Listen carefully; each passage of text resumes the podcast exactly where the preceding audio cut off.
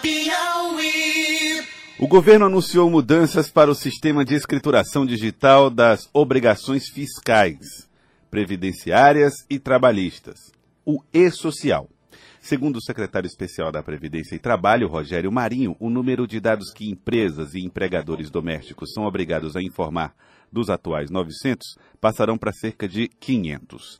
Nós estamos recebendo aqui no estúdio o Anderson Silva, que é contador, integrante da Comissão do Sistema Público de Escrituração Digital do Conselho Regional de Contabilidade, que vai nos ajudar a entender o que significam essas mudanças. O Anderson Silva, bom dia, obrigado por atender aqui o nosso convite.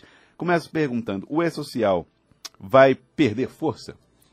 Primeiramente, bom dia, agradecer pelo convite, em nome da comissão do SPED, do CRC-PI.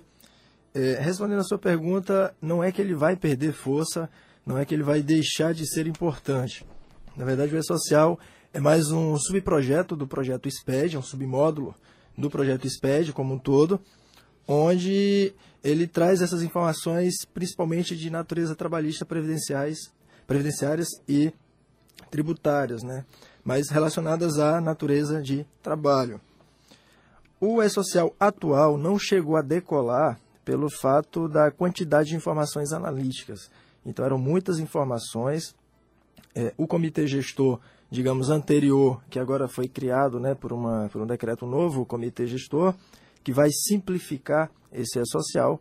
Então, eles estipularam muitas informações, que na verdade chega a aproximadamente 900. E pelo novo secretário, segundo secretário especial da Previdência e Trabalho, elas vão reduzir para aproximadamente 500 informações, onde ficando somente as informações necessárias e de forma mais flexíveis.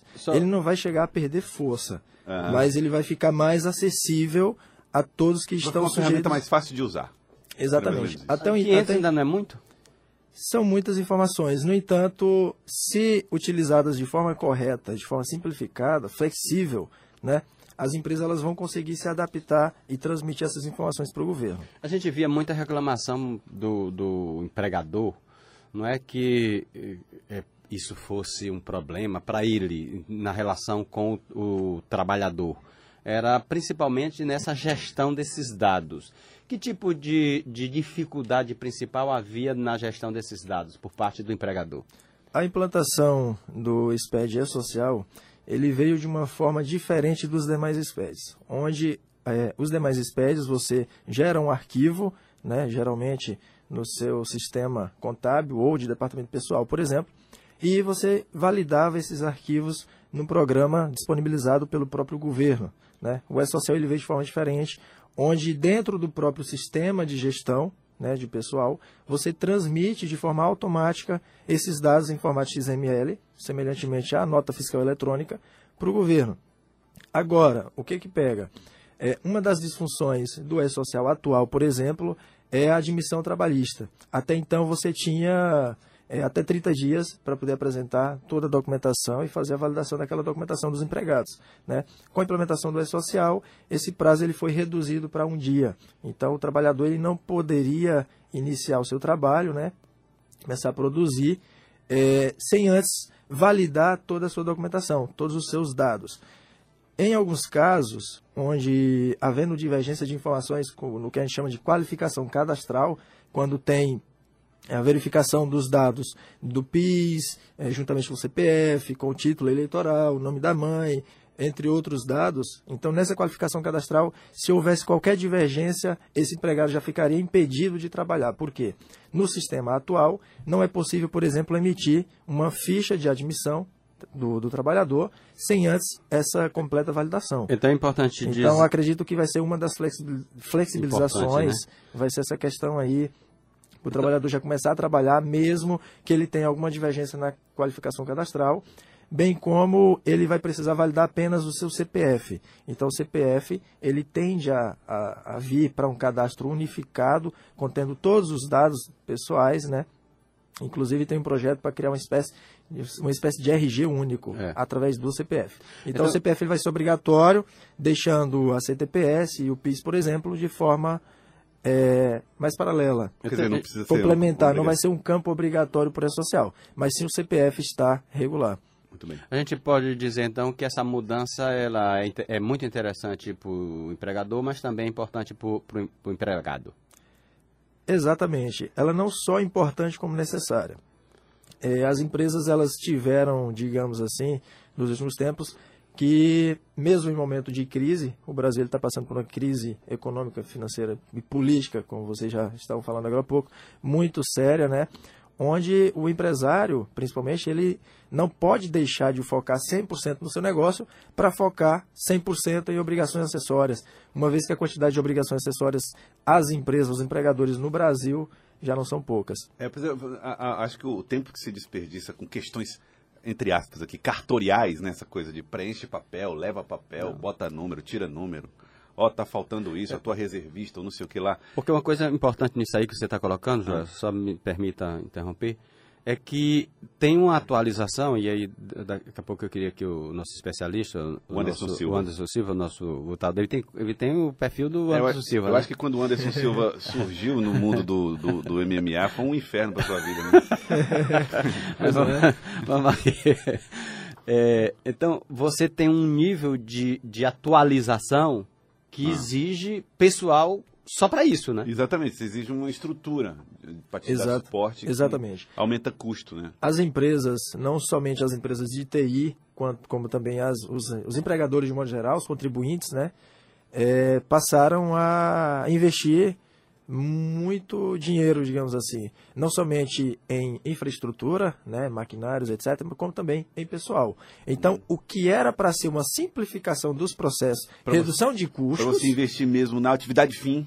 Exatamente. É o que nós falamos lá atrás, que o empresariado ele teve de deixar de focar 100% nos seus negócios, que está em momento de crise, então ele não pode tirar, digamos, o foco daquilo, né? De manter os negócios. Então ele teve de deixar de focar 100% para se preocupar com o cumprimento de uma nova obrigação acessória, né? Muito complexa, que estavam travando as empresas, uma vez também que o próprio sistema ele é falho, ele não é um sistema perfeito, né?